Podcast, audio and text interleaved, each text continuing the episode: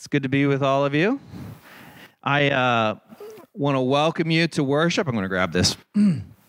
And uh, I'm going to give you some updates. As you know, probably by now, we've been in the season of a Lazarus initiative. So, uh, want to uh, um, uh, give you an update on some of the Lazarus stuff. So, if you as you remember, we've been talking about what it means to bring new life to our church and to our kids and to to uh, our neighbors, uh, expanding our City Kids programming, investing in the merger, and kind of basically relaunching this fall as as well as starting a new initiative around violence reduction in the wider Columbus area, central Ohio area. So, um, our goal to accomplish all that was $30,000. So that's our goal. You can put up the next slide.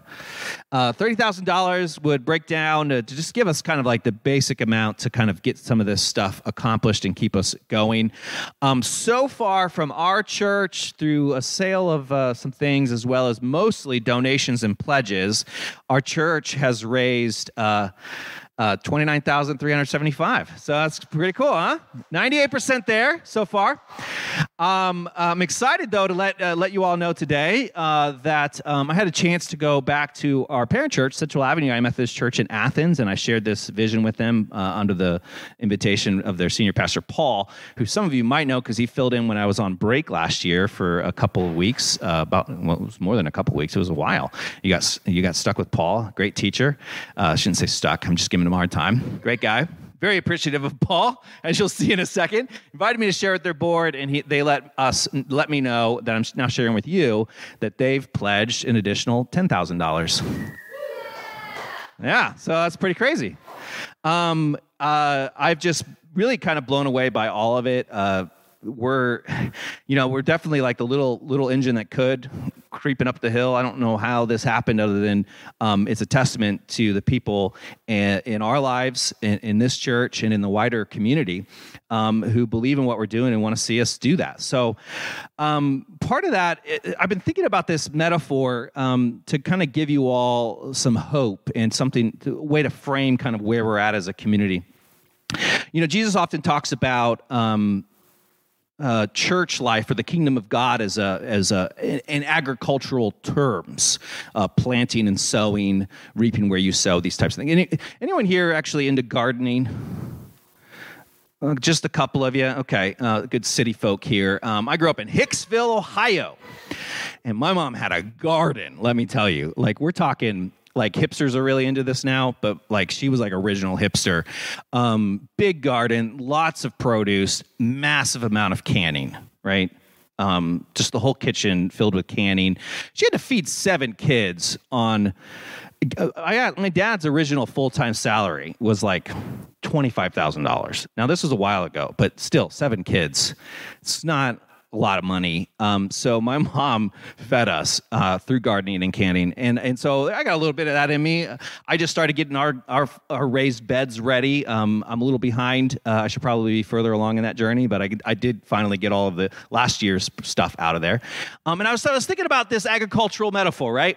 Um, and uh, we're in a season right now uh, with agriculture. You, you have to kind of prepare. You have to till the soil. You have to then you have to plant, and there's a lot of waiting, and you have to constantly be picking up roots. Eventually, you have fruit. And that's the whole reason you do it, right? Is and that's the fun part. And then you can share it with people. You can put your tomatoes on your hamburgers, you know, fresh lettuce, uh, carrots. I mean, it's great. The fruit's great, um, but there's an immense amount of work that goes into it. So, actually, our plan as a church right now is that the work that we're doing right now will produce fruit. Our hope is later this fall. So we're following like the actual planting season. Right now, we're tilling the ground, we're planting some seeds, we're doing the work. And here's why I say this. There are a lot of people in our community. There are a lot of you who have given very generously to make this happen. But there are many other people, including uh, two of our board members who are online. So, Jeff and uh, Charlie, it's good to see you. Check in there. Um, uh, our board members, our staff, who are putting in a lot of hours. We're, we're merging with another congregation. That's no easy task. We have all of these meetings, all of these conversations, very, very peaceful process and very mutual process that we've put a lot of energy into. Um, uh, fun fact, not a fun fact, but a, but a, rea- a real fact is that there are people in our church who have experienced bad mergers in the past. Okay, and that input has really helped me approach this in a different perspective and to approach this merger in a, a place that everyone can be treated equally. So, uh, what my point is, is there's a whole lot of conversations and work and energy and, and effort, and that's the season we're into. And we're putting the energy and effort, and we don't see immediate fruit because that's not how this works. So we're doing this work now. We're investing, we're planting seeds, we're showing up to meetings, we're having conversations around a new name, all of this sort of stuff. And my hope is that as we move through the summer, as we claim a new identity and a new vision, and as we basically kind of relaunch as one church with two services, um, that we'll have something to. Because right now it's like, how do you invite someone to church? Like, hey, come be a part of our church we're also not going to be the same church in like a couple months. Like we're going to be different. It's just kind of a difficult season to do a lot of like invites or evangel like outreach stuff. But this fall, when we have a new vision and a new community. So one of the things that we've decided, if you if you haven't heard yet, is that our boards, both Central City and St. Luke's, have decided the most equitable process for a merger is just to have a brand new name. I'll let you know that St. Luke's advocated for this. Um, and and they're the ones that literally have their name chiseled on the cornerstone of this building okay? So it's like that's a big deal for them. They want a fresh start and they want an opportunity for both communities to kind of move into a new future together and they said a new name's the way to do it. Uh, and so we're in the process of having some conversations. We've received lots of suggestions so far and we're not going with a lot of those. Um, my favorite one, though, does come from one of our board members, and I think he meant it to be funny. Um, was uh, for the love of God, church. Um, we're not going with it, but I, I did want to share it. Um, ah, for the love of God. Uh, but uh, lots of suggestions. We're open to more suggestions. There have been some suggestions that a few of us are like, okay, okay, there's something there. Uh, but we're trying to find something that both our community and St. Luke's community can really be uh, feel good about. Um, so we have a survey. The survey isn't, hey, which of these names do you think we should be called? They're more value-based questions. How do you want us to be known? If you list like a, list actual other churches uh, in our neighborhood and around the United States, um, a variety of different styles of church names and uh, it asks you which one would you visit based on the name alone. And it, once again, we're just help, we're, that'll help our leaders kind of think through what's going to work well for us. And then there's a place where you can put in a name suggestion, and we'll gladly receive those and prayerfully consider them. So I encourage you, one of the ways in which you can help plant seeds right now as we build towards the future is to, to engage in this survey. Um, go to centralcity.co slash survey, or you can use the QR code there. In your pews, there's a paper version. There, there might be a paper version if it didn't get used last week. I, I noticed there was quite a few, so you can look around. Um, you can fill it out and leave it in the back. Um, if you're willing to use your phone and fill it out digitally, you will save our admin a little bit of time. But uh, uh, if you're not going to do that, just fill out the paper one and turn it in. We want your input there. So we've been having these monthly conversations and. Um, uh, we've been just talking about uh, we have another one scheduled for may uh, third tuesday in may so i would encourage you to if you're willing if I, i'm really encouraging people to come to at least one of these we are the conversations we have in these monthly gatherings for both churches we we pull that information from uh, we use that information to, to come up with this merger agreement. That's what we'll be voting on. We hope that before the next monthly meeting, we'll actually have the merger agreement ready for you to look at. And you can kind of see, like, this is what we'll be voting on. Both communities have to vote on it. Both communities have to get a two thirds vote. Um, so um, with St. Luke's being chartered, it, only their members can vote. With us not being chartered, anyone who considers themselves a part of our church, and this is their church home, will be uh, able to vote. But um, uh, one of the things we worked on last week, uh, last month, was we talked about our rhythms together and how we practice our faith, and kind of had some good conversation around that. And then we asked people, "What, what's your prayer for this?" And as people are sharing their prayer for this season of our two churches becoming one. Um, I took notes, and then we took those bullet points and came up with a written prayer. So I'm going to share that with you. Um, and uh, uh, today, I'm just going to read it for you, but in the future, we'll probably pray it together. So you can put that up now, Tim. The, the prayer is very simple. So, right, like I said, right now, I'm just going to we're just I'm just going to read it to you so you can kind of sit with it. In the future, we will probably pray it together. But to the God who provides all and who meets us in our brokenness. And, and, and once again, this language really came from these conversations. This is kind of the work that we're doing together. We ask that you take all that we have our gifts, our doubts, our fears, our challenges, our legacies, and vision and use them to create something new. We know that you are the one who first prayed that the church might become one. So, as two churches become one, meet us in this journey. Give us patience courage to be honest, comfort in the journey, and resolve to engage in dialogue so that together we might experience all that you have to offer us. In the name of one who died and rose again, Jesus Christ, our Lord. So that's our prayer.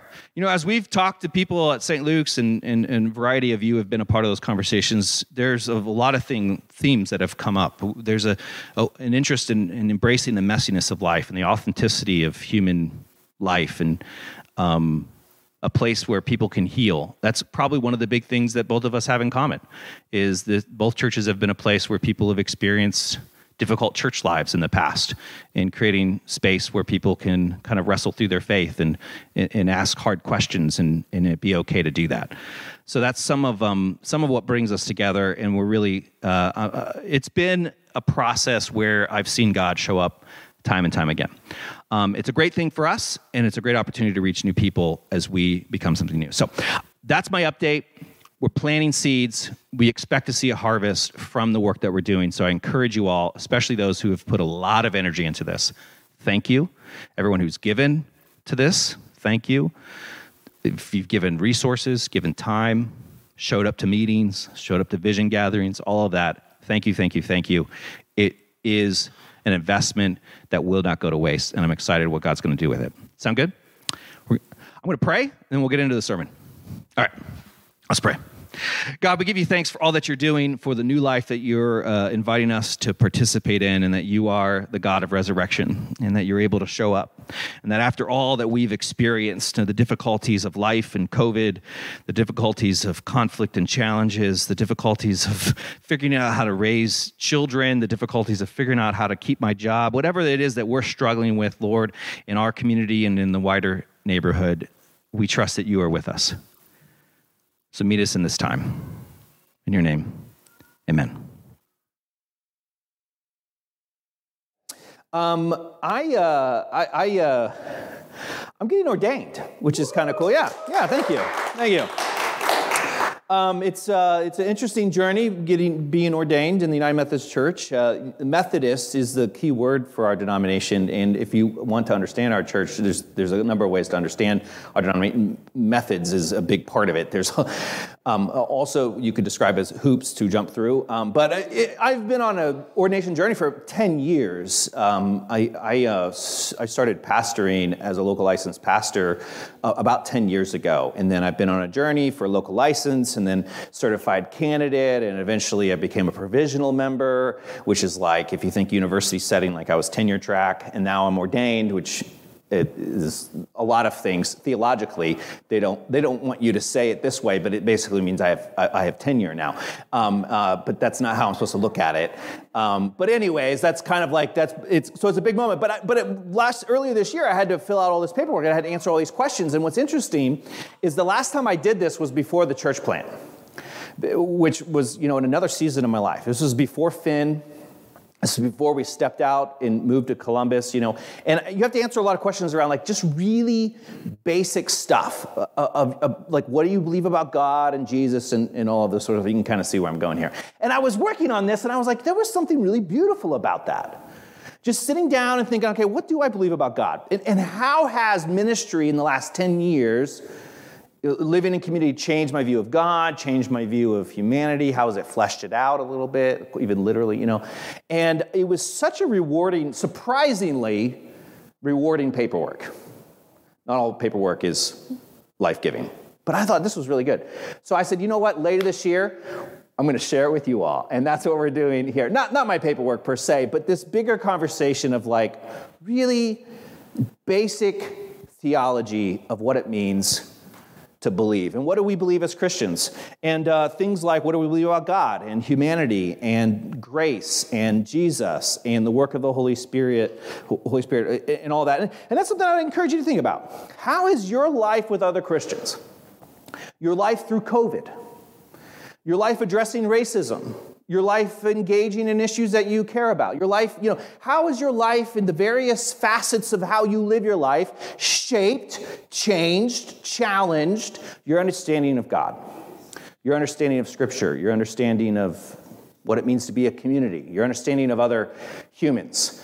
Um, you know next week we're going to talk about what we believe about humans. And uh, I was up in the sound booth and uh, I said, What do we believe about humans? And one of them was like, Generally overrated. And I was like, That's actually, that's a pretty great, uh, generally overrated. We're not, but it, I thought it was funny. But, anyways, um, you know, I'm calling this series Basic, uh, which brings up a, an old show that I like uh, called, uh, so I have to just name this. Uh, it's a show called, gosh, now it's leaving me. Come on, help me, friends. The Good Place. If you like philosophy and comedy, it's a great little uh, combination of the two. Love The Good Place. And uh, they have this, uh, this uh, critique of each other when they want to make fun of somebody or they say, ya basic. And uh, the, I had to go look this up, so thank you, Urban Dictionary. Um, it means that you have subscribed to what is popular without much critique, and you're just kind of generic, you know? So we're calling this series basic, um, but I'm hoping that we're not just going to have your basic theology, okay? Really kind of going back to these really basic topics, what we believe about God, Jesus, humanity, you know, statements of faith that are found often in statements of faith, but hopefully presenting them in a fresh way uh, and wrestling with them in a fresh way so that we can strengthen our faith and challenge some of the assumptions we have about it. So, the first topic we're going to talk about today is God. And here's my disclaimer you, covering the nature of God in any sort of talk is, is an uphill battle. It's a challenge. It's a big topic um, but it's important. So we're going to try to scratch the surface today, give you some big ideas on, on, on what I believe about God and what I think uh, is, uh, you know, kind of what our church believes about God. Maybe not everyone here, but generally speaking, I'm going to cover some big ideas. A.W. Tozer said it like this once. He said, What comes into our minds when we think about God is the most important thing about us. And I know for a fact that some of us have a love hate relationship with God. That at various seasons of our life, we've been angry with God. There's nothing wrong with being angry with God. People in the Bible have been angry with God. God can handle your anger, okay? God's, God's God. God can handle a lot. But there's been times when people have been angry at God or, or we identify God in various ways. One of the struggles with understanding God is we have to um, we have to kind of bring God down to a level that we can understand, and by doing that, we minimize who God is. It's the only way we can know God. So think, think of it like this. One of the main characteristics of God is that God is mysterious, eternal, vast, huge, huge. God is big. Beyond our comprehension. Scriptures say, My ways are higher than yours, my thoughts are higher than yours, right? One of the first characteristics of God is this that God is beyond any, God is not us. Everything in, that's in this world, everything that's natural, can be studied and probed and poked and researched and opened up and understood on some level. But God, by definition, can't. In fact, if you boil God down to a definition that can be studied and poked and prodded and understood completely, you are not talking about God anymore. You are talking about something you've created. By definition, God is the great other. All right, so we're getting a little philosoph- philosophical here. Stay with me. God is that which we can't understand. It's this great mystery. I like to think of it in terms of the universe. Um, you guys do the planetarium at COSI, anyone? It's great. They got a new show in there. Tom Hanks narrates. Who doesn't love Tom Hanks? I mean, come on. And uh, it's a great, it's a passport to the universe. If you haven't gone, it's, it's, it's a great show and it shows you the vast. I, I wasn't, I'm not going to show that video, but I, I do want to show this one. You can just push play and I'm going to talk over it. Um, you know, whenever you go to these planetarium shows, they, they like try to help you understand the vastness of the universe. Now, I love the planetarium. I do get a little motion sickness when I'm there. Anyone else? If this was a, on a giant screen, I would probably be a little dizzy afterwards. But these shows try to help us understand just how big our universe is. And, and the reality is, is that it's, it's really hard for us to understand just how big our universe is, right? It's almost like the theories that it's eternal, infinite, right? To infinity and beyond, Pixar says. And you just keep going out and you keep looking further and further, and it just keeps getting bigger and, and, and it becomes overwhelming. And I think about this. And this is, this, is, this is where I start with a big idea of who God is. As big as we can observe in the universe, by faith, I believe God is bigger. Right? I mean, that, that can't prove it. You know, it's not about that. It's about faith. And I believe that God is bigger, that God created the universe. That's what I that's that's kind of like the basic belief of God, that God created everything. And that God put it all together, and that as big as this is, beyond what we can even fully understand, even though Tom Hanks tries real hard to explain it to us, that God is bigger, incomprehensible, so very big. And it just keeps going and going and going. And planets turn into galaxies, or planets turn into solar systems, which turn into galaxies, which turn into universes. And then in one of these, all the way down, is, uh, well, us.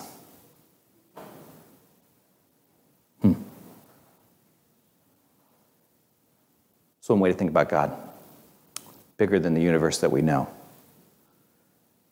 Here's a less interesting way to think about God, but just as important.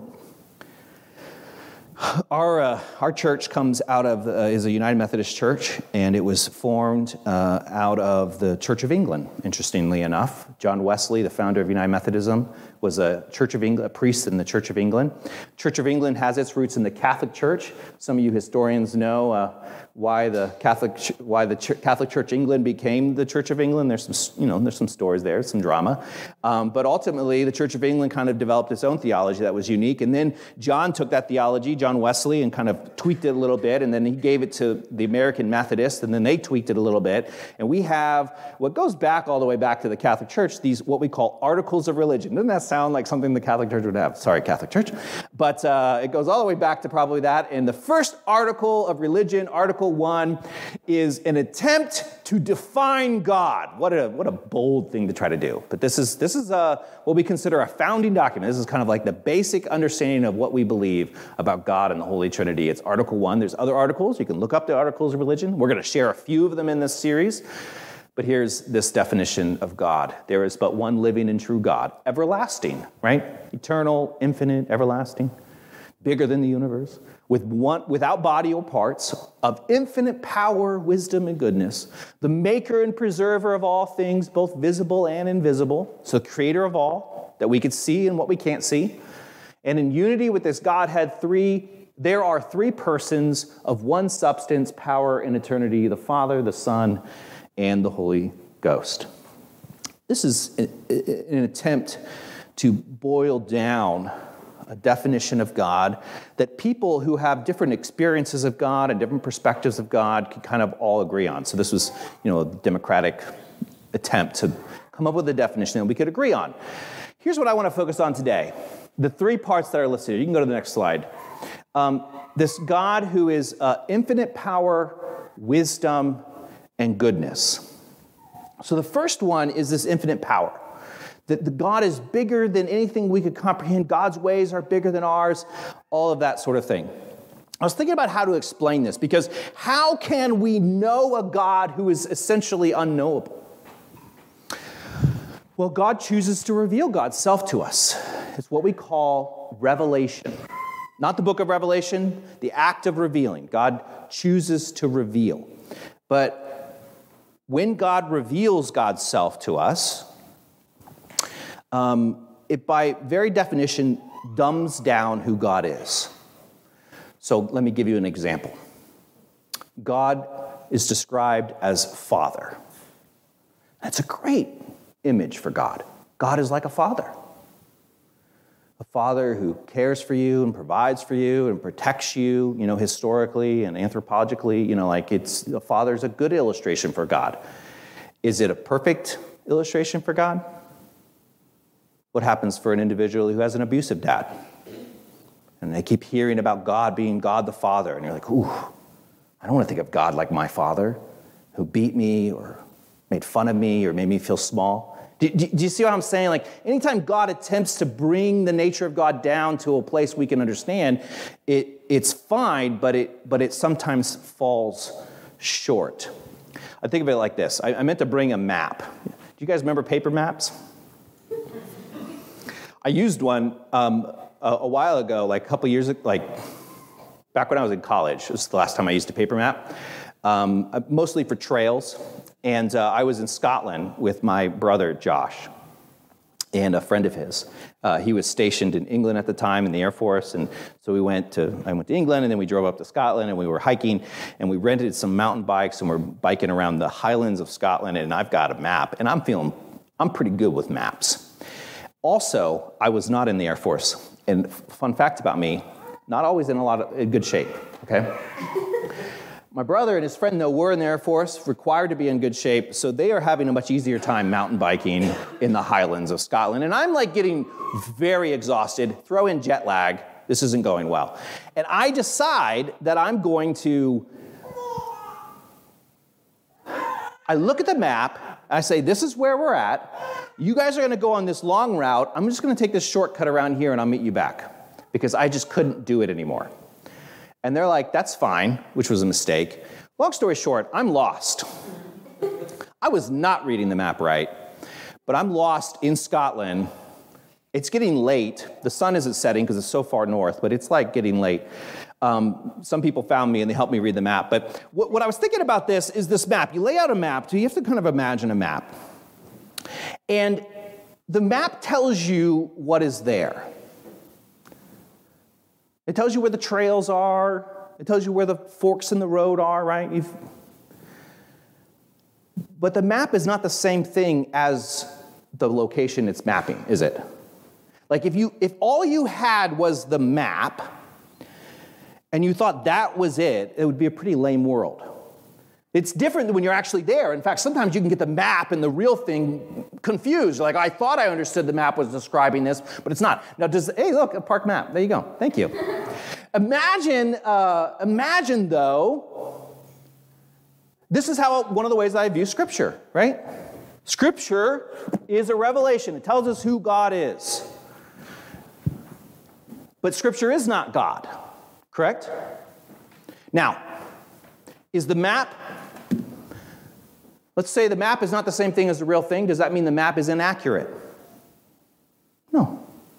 Does it mean the map's inadequate? Not really, because it's still doing what it's supposed to do. What it simply means is that the map is not the same thing as the real thing. So, any sort of revelation from God, God describing who God is, is like a map. And it's the best we have to kind of chart our way through this mystery. But it's not the same thing as the real thing. God is vast. And so, what I'm going to share today is what I hope to be um, really just bits and pieces of this map. Who God reveals to us about who God is. And from my own experience. So, not only do I view God as mysterious and holy and powerful, and the response to that is reverence. That God is not us and that God is holy. So much of the Old Testament is rooted in this idea that God is holy, not in a religious sort of way, like we think of it like better than you, holy rollers, but in a powerful sort of way that God is what we need, but God is so big and so powerful that we have to be careful around God. C.S. Lewis captures it well in one of his uh, novels. They, uh, Jesus is described as a, a, lion, and someone says, Is this lion safe? And they say, No, he's not safe, but he's good. Is a pretty famous quote. Um, I was described, it was described to me the, the, the holiness of God, the power of God, described to me this way it's like radiation, it's like chemotherapy. And uh, um, chemotherapy is one of these things that we need to, to fix our bodies, to cure us, but too much of it will kill us. Very limited understanding. Okay, I'm not a doctor. But uh, and so so much of the Old Testament is like we need we need the power of God, but too much of the power of God is going to kill us. And if you read the Old Testament, you can start to understand how they interact with God. One one of the one of the leaders of the Old Testament is like, "Hey God, I want to see your face," and God's like, "You can't see my face; you'll die." So it's like God is powerful. Here's the second thing: that God is wise. You know, it's hard in life figuring out what to do and knowing what's best. And the season that I'm coming out of, knowing that God is wise, and, I actually like this other word better that God is wise, because that feels a little archaic, that God is clever, even sneaky at times. That God is able to creatively solve problems on our behalf. Uh, Proverbs 8 talks about how wisdom was there at creation, that wisdom goes all the way back to the very nature of God, that wisdom is this thing that helps determine the best route through the craziness of this world. Jesus talks about how we should be wise as serpents and innocent as doves, you know, this cleverness that you see in God. And here's why I love this I've made a fair number of mistakes in my life, um, usually not on purpose. Those are my favorite mistakes, the unintentional ones. Anyone else good at unintentional mistakes? Yeah? Yes! Me and you, JB. Everyone else in here doesn't.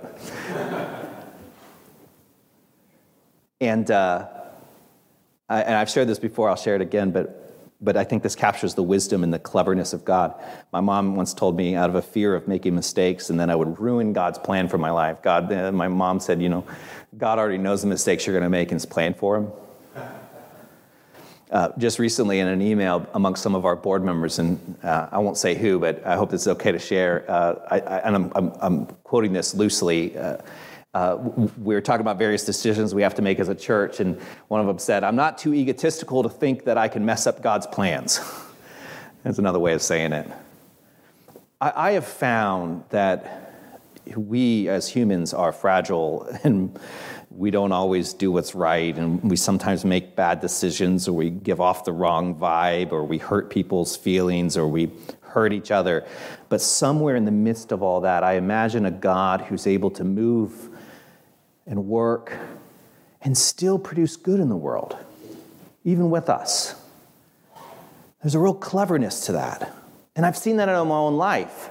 In fact, even suffering.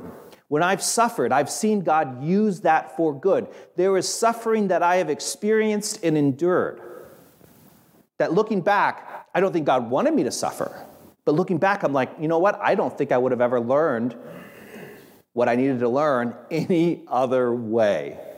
Doesn't make the suffering good. It just means it just shows how clever God can be. That even in a broken world, God is able to clever. And that's the problem. Like we struggle with this problem of evil and suffering in the world. To be like, why, if God is all powerful, that God doesn't just stop it? Well, God's power is more mysterious than, than the way in which we think about power. So we think about power where we force things. God doesn't rarely ever force anything. God is more clever than that. God kind of works with it. It's like, I'm not going to force humans to be good, but I'm going to work with them and try to make good out of what we do. So God is mysterious, God is wise or clever. But both of those things have a distance to them. You can experience something that is powerful and something that is clever without being in a relationship with them. Okay? So it's something that happens over there. God is powerful way off over there. God is clever, way off over there.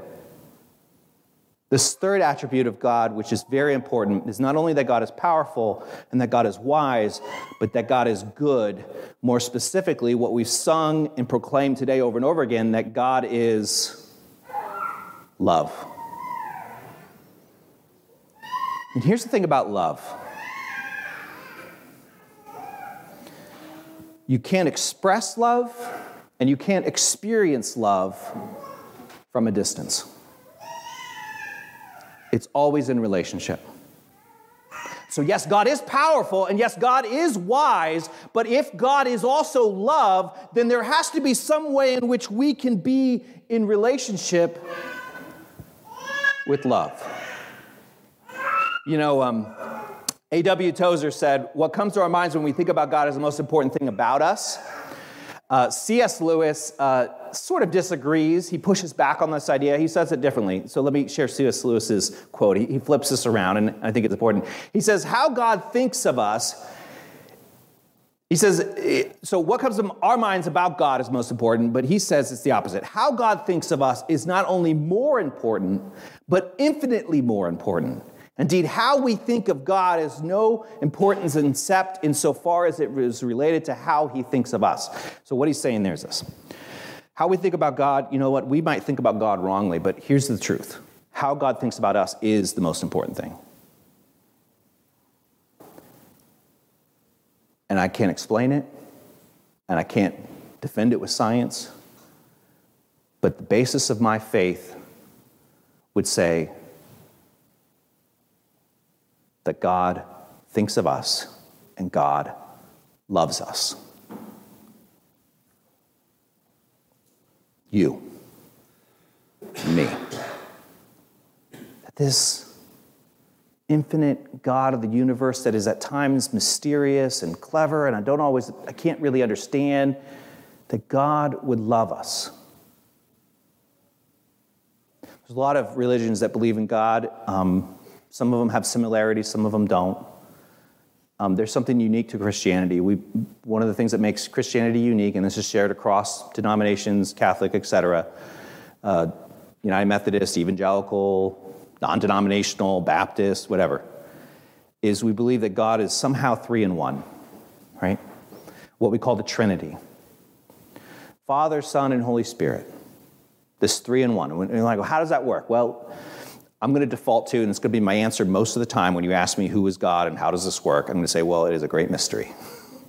That's why I started there. I don't, I don't fully understand it. But here's what I do get about the Trinity that I think is profound God exists as a relationship because God is love.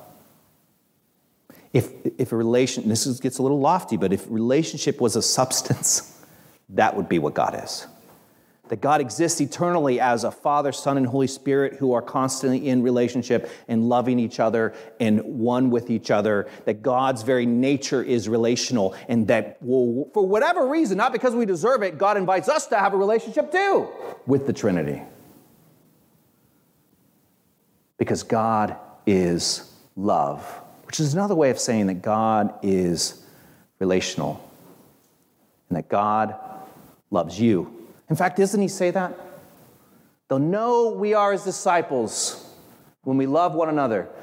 Jesus' prayer, uh, right like a day or whatever before he is uh, tried and hung on the cross, his prayer is that the church would be one, that be unified. And you know how he prays it? He says, just as my Father and I are one, may you all be one. We're, we're invited to live like the Trinity. Did you catch that? He says, just as the Father and the Son and the Holy Spirit are one who live in perfect unity and love one another and care for one another, I hope the church is like that too. I hope the church is truly Trinitarian.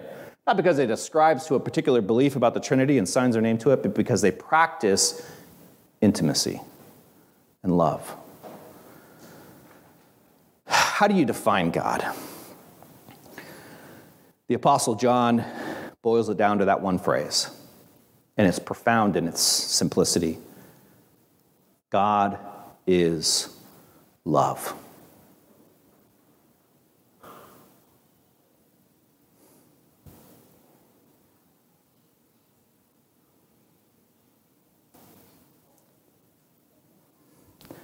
Jesus invites us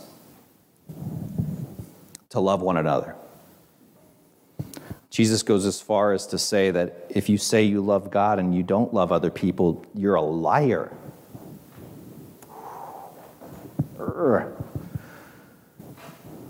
Jesus goes as far as to say this that if you don't love other people, you've failed to love me. Matthew 25. We're like, well, when did I fail to love you, Jesus? I haven't even bumped into you. And he's like, well, when you didn't give water to someone who was thirsty, and food to someone who was hungry, and visit someone who was in prison. If you didn't do that, then you didn't do it to me. There's this deep connection between how we love one another and how we love God. And, and one of the main reasons is this it's because we get a glimpse of the way in which God loves us when we experience it with one another. That's my challenge for you today. Who in your life could you love better? Go out of your way, not to make yourself look good or to be good, but to practice Trinitarian love where you go out of your way and bring joy to someone else. That's where it starts, and that's the invitation that God is bringing to us. Parents, if you want to uh, have your kids take communion, now is the time where you can where you can head down. I'm going to wind out um, this message, and then um, after communion, we're, we're going to sing our closing song. Over the next couple of weeks, we're going to spend some time in some basic theology. And there's no way that we're going to be able to really unpack everything. There's lots of ways to understand God, for example. But next week, we are going to talk about humanity. And it's really perfectly timed because one of our big theologies around humanity is this idea that humans were created in the image of God. And I'll add that that's the, also the chapter we're looking at in How to Fight Racism. It's like chapter two or chapter one. I don't forget whether we did the introduction, but anyways, it's one of the early, it's like the next thing we're looking at, where Jemar Tisby unpacks what it means for humans to be created in the image of God and how that should impact our understanding of race and the fight for racism. So these, we're going to be looking at it in a couple different ways. So I encourage you, if you want to dig deeper into this conversation around uh, the next topic in this series, is to join us on Wednesday, either in person or online. So, with that, um, I'm going to invite you to pray and then we're going to share in communion together. God, um, remind us at times your awesomeness.